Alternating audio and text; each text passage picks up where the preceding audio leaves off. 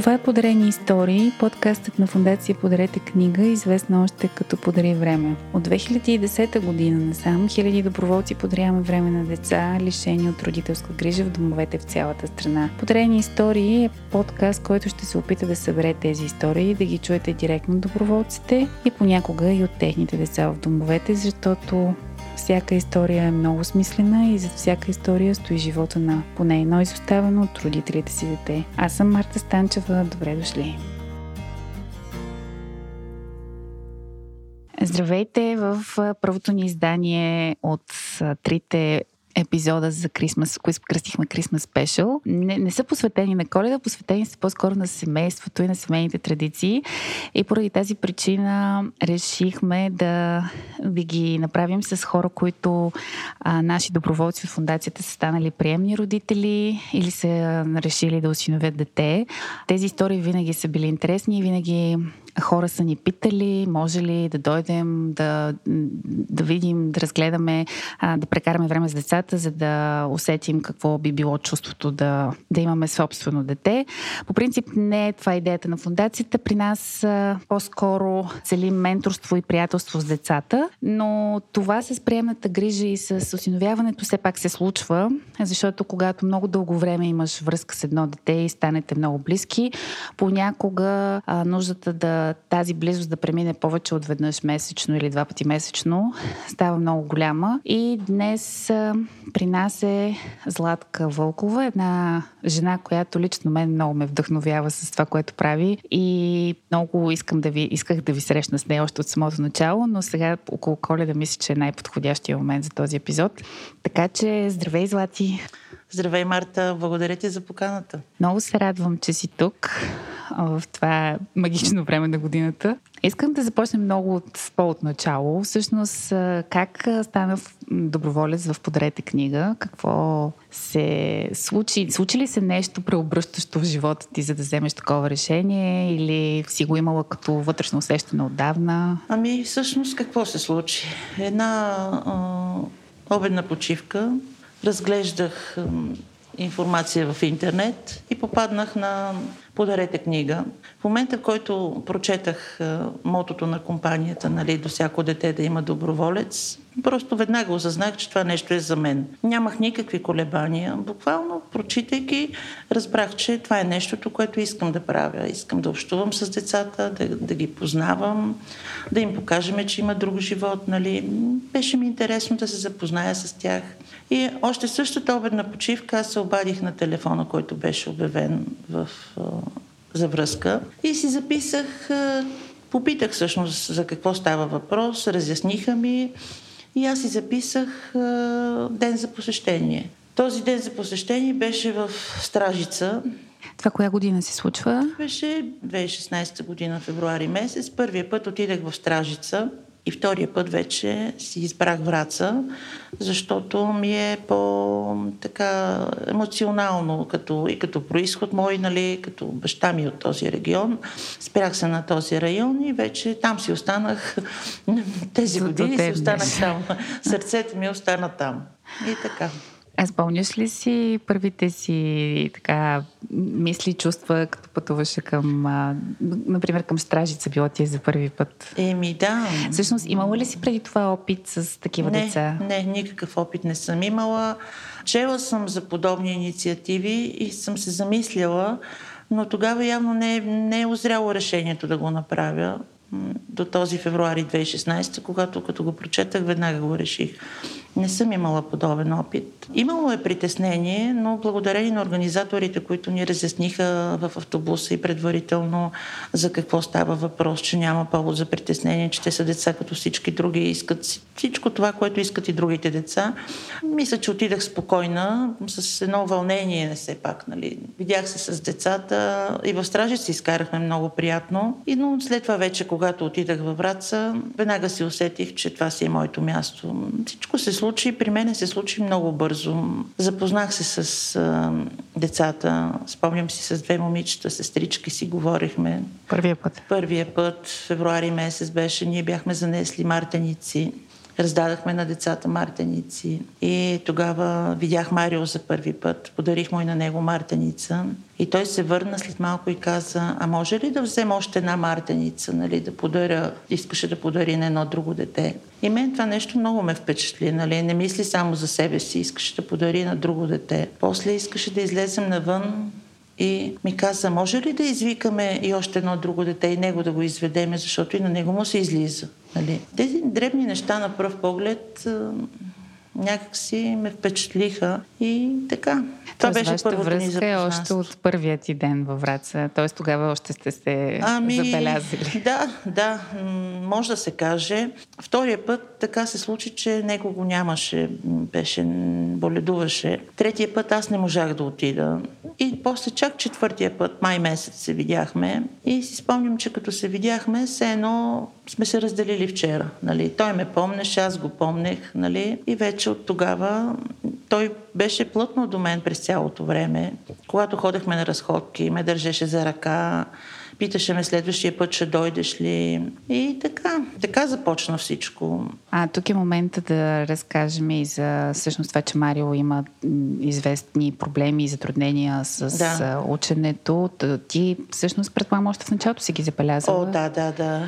Той имаше много силни дефицити. В смисъл имаше проблеми, обучителни затруднения, които до ден днешен не са изчистени на 100%. Имаше проблеми с поведението. Беше ли диагностициран по това време с нещо? Не, не, не беше диагностициран. Поне аз не съм имала такава информация, но то беше видно, нали. Всъщност той на 13 години познаваше само неговата буква. Той не знаеше други букви. Mm-hmm. Не познаваше цветове, не можеше да слиза по стълби. Слизаше както слизат малките деца с единия крак и после другия крак. Нещо свързано с моториката. Ами да, фината моторика не му е добре развита, но сега правиме всичко възможно това нещо да се промени. Много занимания. Да, за това ще, ще се върнем после. А, как, как започна в началото твоята работа с него? Всъщност, до Враца се пътува веднъж месечно. Да. Ти пътуваше и прекарваше по-голяма... Аз си спомням от, още от почти в началото, че вие прекарвахте много време заедно, опитвахте се да учите, да четете, да, да. пишете. Ами, аз отивах там, той ме чакаше пред дома Хващаше ме за ръката и не ме пускаше буквално, докато си тръгна.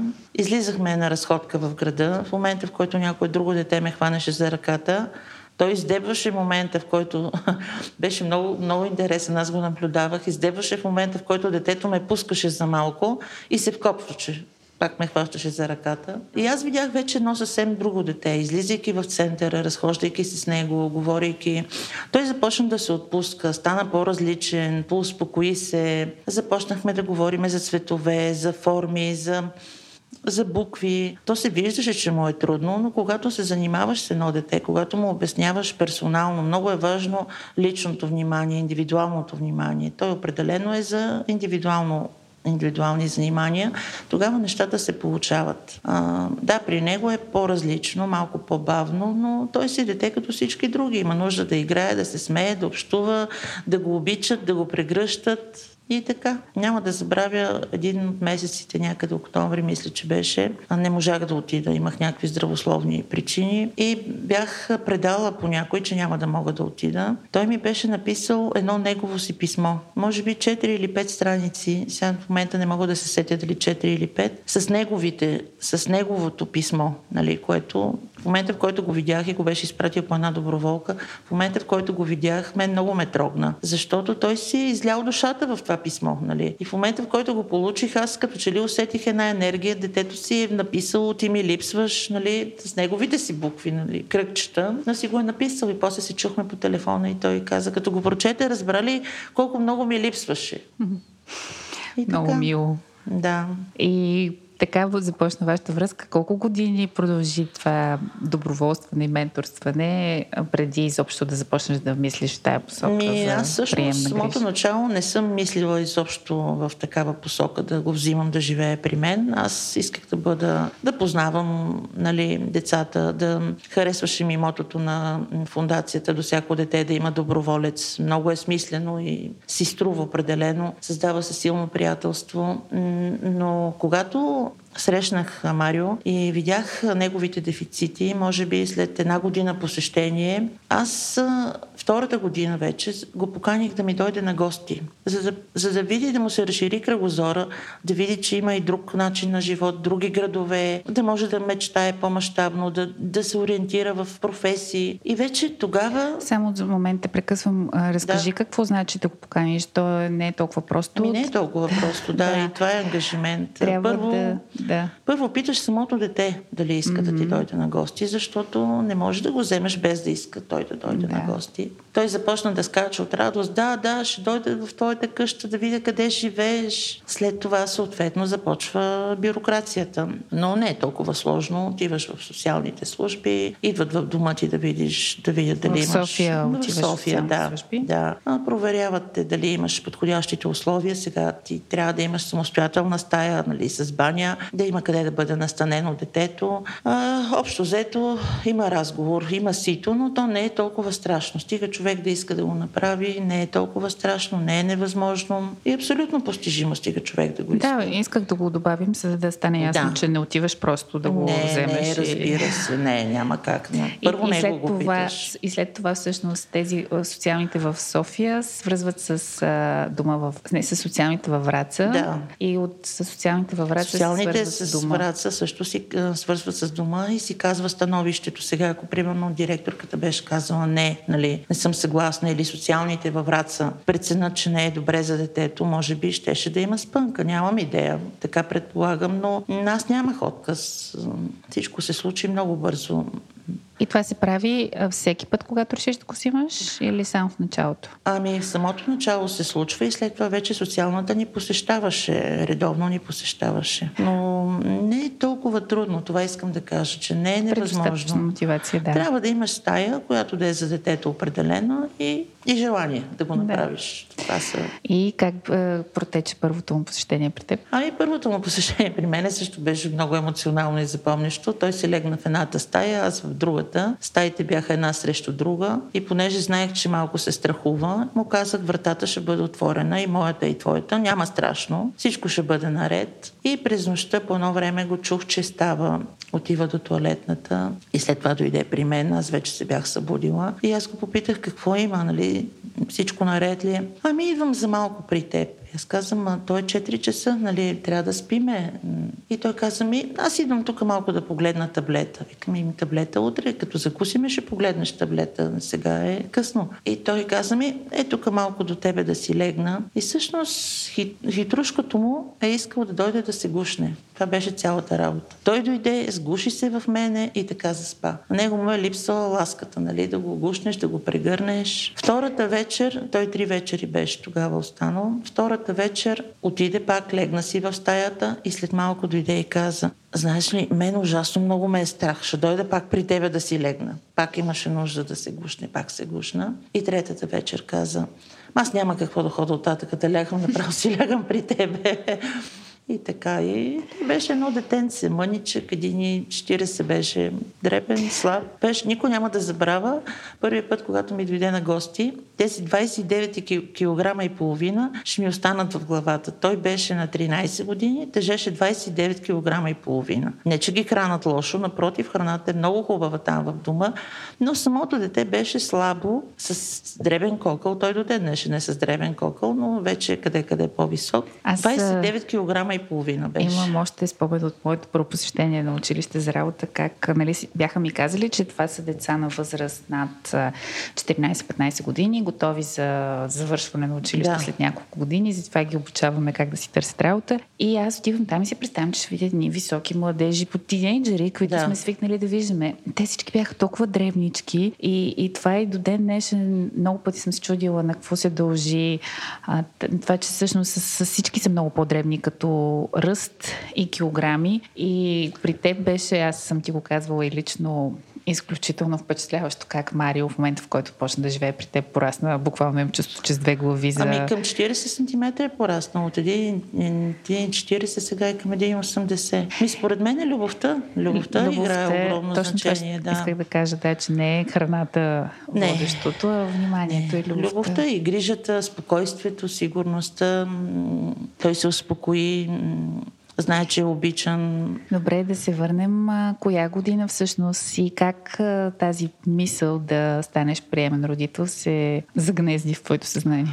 Ами първо се загнезди мисълта, че искам да направя нещо с живота на това дете, че искам да му помогна да промени живота си. Тази мисъл ми влезе в главата. Спомням си тук, че ми беше казвала веднъж как от едно посещение до следващото посещение виждаш, нали, след посещението как Марио има известен напредък да. в това, което правите и до следващото ти посещение там вече нищо не е оставало. Точно така. Значи аз го научавам на определени букви или цифри или цветове. Следващия път отивам в, при него, той вече ги е забравил. А, учиме определено поведение, смисъл не, че го учиме, той контактувайки с мен, с други доброволци, той се променя като поведение, нали? не се държи така като едно малко диваче. Следващия момент ти виждаш промяната, до следващия месец всичко е загубено безвъзвратно. И на мен тази мисъл не ми излизаше от главата, че искам нещо да направя с живота на това дете, искам да му помогна, но какъв е начина? Започнах вече да мисля в тази посока. Бях сигурна, че искам да му променя живота, да му помогна да си промени живота по-скоро. Но единственият начин при такъв тип, нали, при, като при него, е да го вземеш при тебе, да го вземеш в дома си. Другия вариант е да спреш да ходиш, защото той в един момент много се привърза. В един момент той се привърза много болезнено вече към мен. Аз му оставих телефон, чувахме се по телефона, той ми звънеше всеки ден. Някой път, когато нямам възможност да ходя, той се травмираше. И аз си казах, или ще направя нещо за това дете, за да му променя живота това нещо е да го взема при мен, или трябва да спра да ходя. И имах няколко месеца дилема. Не съм взела решението веднага. Трябваше ми време да го обмисля, дали ще се справя, мога ли да го направя, имам ли това право, майката как ще се почувства. Мислила съм и в тази посока. Може ли малко да разкажем и за майката и всъщност това, че ти имаш а, контакти с нея? Да, аз до ден днешен имам контакти с майката, с бащата, с брата, с сестрата.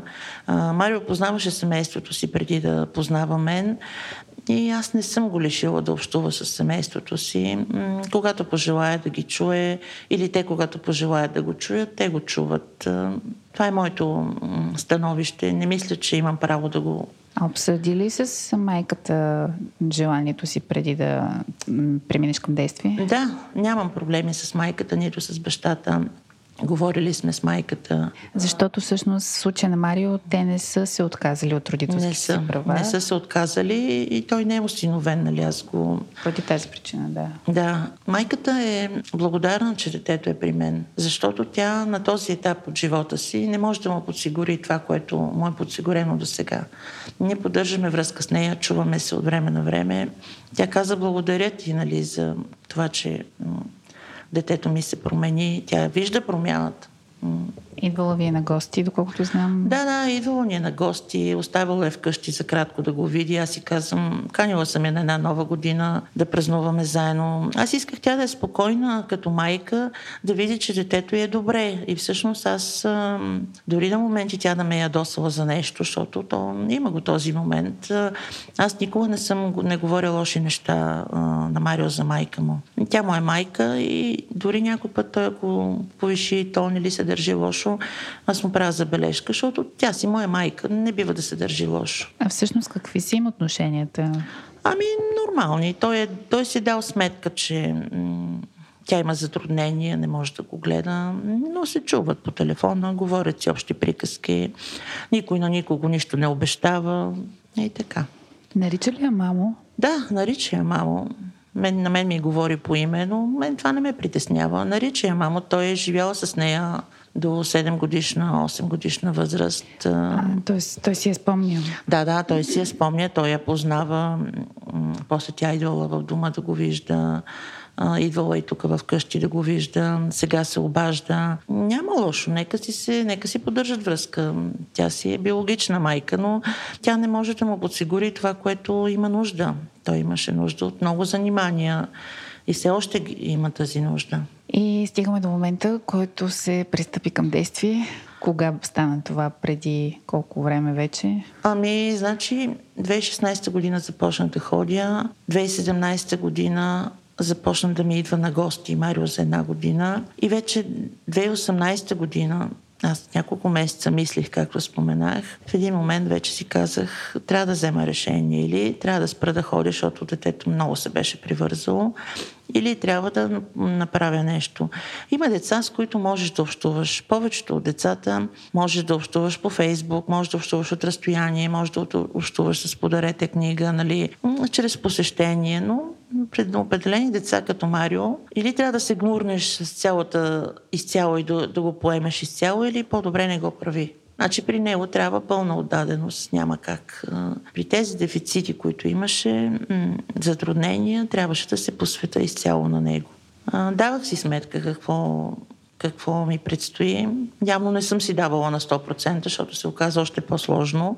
Много е трудно, но пък е много благодарно, защото ти виждаш, че за една дребна стъпка, която на децата, които са в норма, го приемаме като даденост, аз се радвам за всяко едно негово дребно постижение. То ми носи голямо удовлетворение. Нещо дребно да се научи да прави сам, аз съм щастлива от това нещо, защото знам колко усилия ни е коствало да го да го постигнем. Разкажи ни сега и за нещата, как всъщност какво, след като вече дойде при теб, спомням си в началото беше го записала в училище в Надежда, ходеше... Да, а, аз къде ли да съм го записала? Той ходи на къд... Него го познава сигурно половин София, където отидеме, навсякъде се чува Марио, Марио, Марио. Къде ли не съм го записвала? Да, ходи в Надежда. След това реших да, го, да му сме на училището, записах го в гимназия за хлебарство и сладкарство, но си го върнах обратно в Надежда, защото тогава беше започнала пандемията. Той беше в индивидуална форма на обучение и той е социален тип. Тежеше му това, че е сам в стая. Учителите идваха при него. Обича да общува. Каза, върни си ме при децата. Не мога да стоя сам и за мен е по-важно е детето да е щастливо. И си го върнах обратно в Надежда. А, сега той тренира от известно време в а, Федерацията от, по адаптирана физическа активност с председател Слав Петков. Тренира усилено лека атлетика. Дори ходихме в Чехия взела медали. Записвам го където имам възможност, го записвам на катерене, съм го записвала, плуване, в една ферма беше лятото, близката ферма в Негован. Къде ли не, къде ли не. Сега ходи на гранчарство за развитие на финната моторика, креативността. Просто следа постоянно информация в интернет, където ми излезе нещо, което смятам, че е полезно за него, аз му го записвам. И сега погледнато, сравнено с преди, какви са нещата, които вече може да прави, които преди изобщо не успяваше? Еми, доста неща може да прави. Доста неща, с доста неща се справя сам. С буквите как е? Трудни са там нещата, малко по-бавно стават. Да. По-бавно стават нещата с буквите и с цифрите, но в сравнение с това, което беше една буква на 13 години, доста по-добре. Слизането по стълбите вече. Ого. Слизането по стълбите го променихме още в дома, докато ходех при него на посещение. Още тогава той се научи, няколко пъти му показах и си слизаше вече нормално. Започна ли да кара колело? Не. Не. Не, има затруднение с а, баланса. Трудно му е да кара колело, но не сме спрели да опитваме. А, има желание, има желание за много неща и не се... Аз това харесвам в него, че той не се отказва. Примерно да каже, а не, това не го мога. Казва, не го мога, че пак решава да опита. Не се нали? страхува. Не, не се страхува. А в леката атлетика в каква дисциплина се състезавахте? А, лека атлетика, бягане на 800 и 400 метра. Доста добре се справи в Чехия. Взе второ и пето място. Браво. Върна се с медали. Ами това, което аз често казвам, че това са ваши общи постижения, защото, както и сама разказваш, ако ти не, не си активна проактивна и не търсиш всички тези възможности за него, той няма, няма да как. развие няма тези как. неща у себе си. Еми аз си напуснах една година работех, първата година, когато беше при мен и след това си напуснах работа, за да мога да имам време за него. Още не ми беше добре да си напусна обичаната работа. Аз обичах колегите си, обичах си работата, но няма как. В един момент си даваш сметка и си казваш кое ми е по-важно. Трябва да имаш време за детето. Ти в началото трябваше да го водиш навсякъде, да го предираш. Той не Колко... беше самостоятелен. Не беше самостоятелен. Колегите ми, шефа ми, колко толеранси са ми правили, налагаше ми се да излизам по-рано, да пристигам по-рано на работа. Записвам го на училище, личен лекар какви ли не ангажименти, винаги сме влизали в положение, за което съм много благодарна.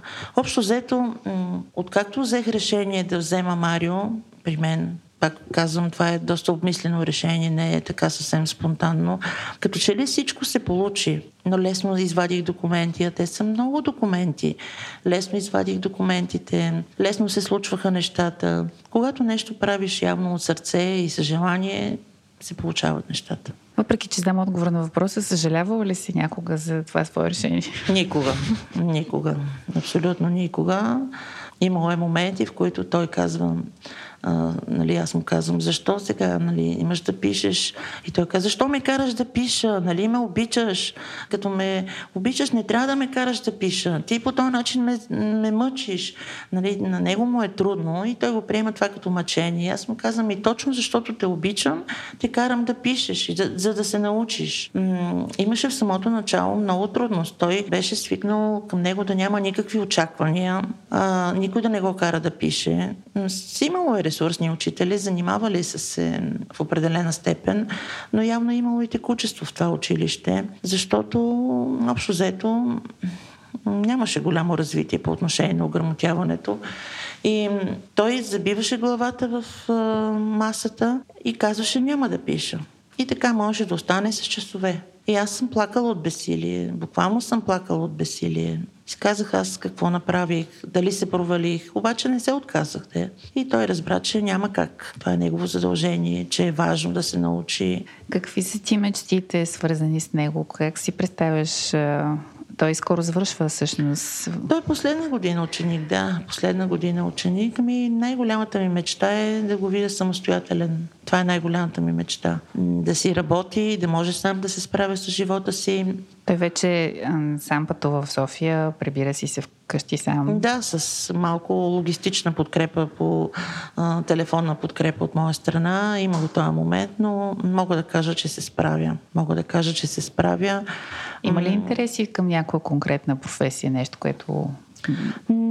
все още не. Все още не.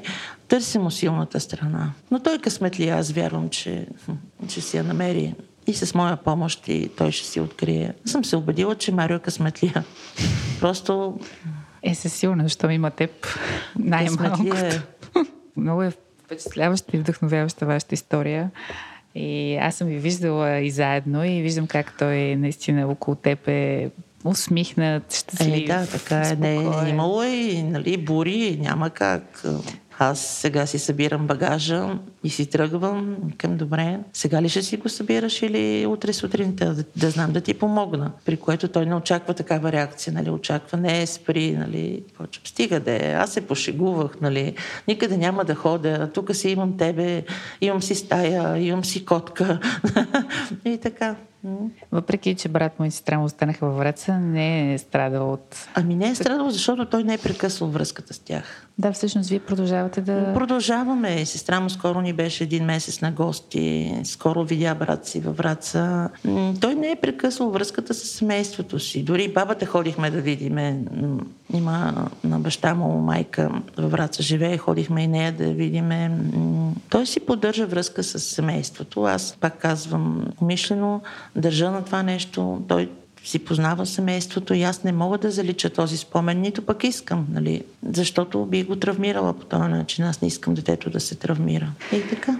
Ти продължаваш да си доброволец в фундацията, въпреки, че си имаш а, ангажимент с ами, Марио. Да, да. С а, много от децата се чуваме по телефон, пишеме си по Фейсбук. Когато ходим във Враца се виждаме. Покрай пандемията малко връзките не бяха така очи в очи, много по-често по телефона, но поддържаме връзка с доста от децата. Те се създават едни трайни приятелства с деца, които са завършили дома. Се чуваме по телефона, помагаме си. С тях даже имам чувството, че най-вече. Да, да. Те сами са казвали, имахме записан епизод с а, и с Добри, и с Вичев, и с Зойко, че всъщност те като завършат, а, като напуснат институцията, имат много повече нужда от нас, отколкото преди това когато трябва да се справят сами.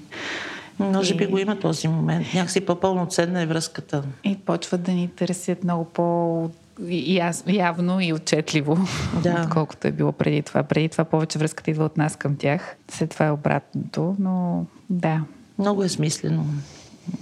Много е смислено и си струва. Да общуваш с децата, да създадеш приятелство. Какво за финал, понеже сме към края на епизода, би посъветвала някой, който е на, в, в период от живота си, в който се колебае, дали би могъл да се справи като приемен родител?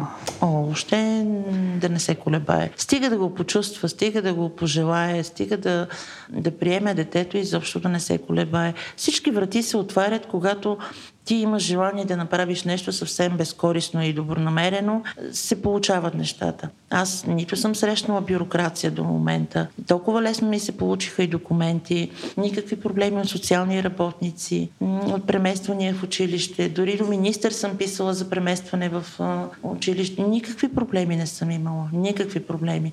Как беше максимата? Когато а, искаш нещо, цялата Вселена ти помага да го постигнеш. А, аз имам и друга моя лична.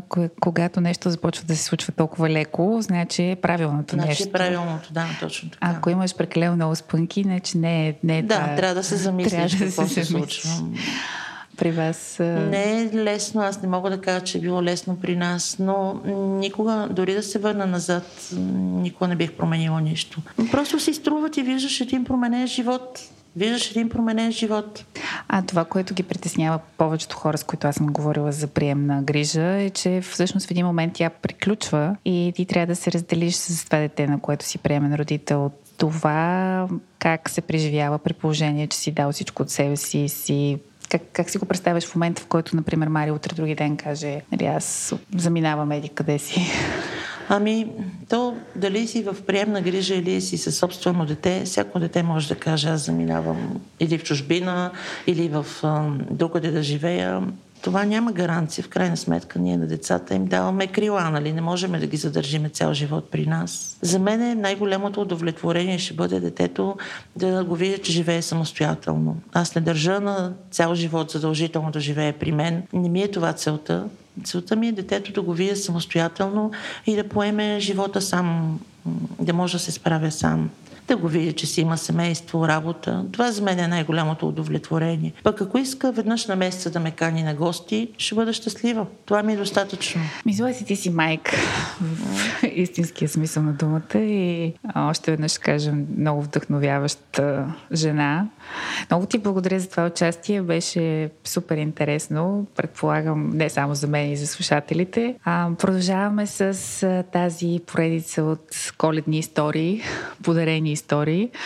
А, и следващата сряда. Благодарим ви, че бяхте с нас. И аз ти благодаря, Марта. До скоро. До скоро.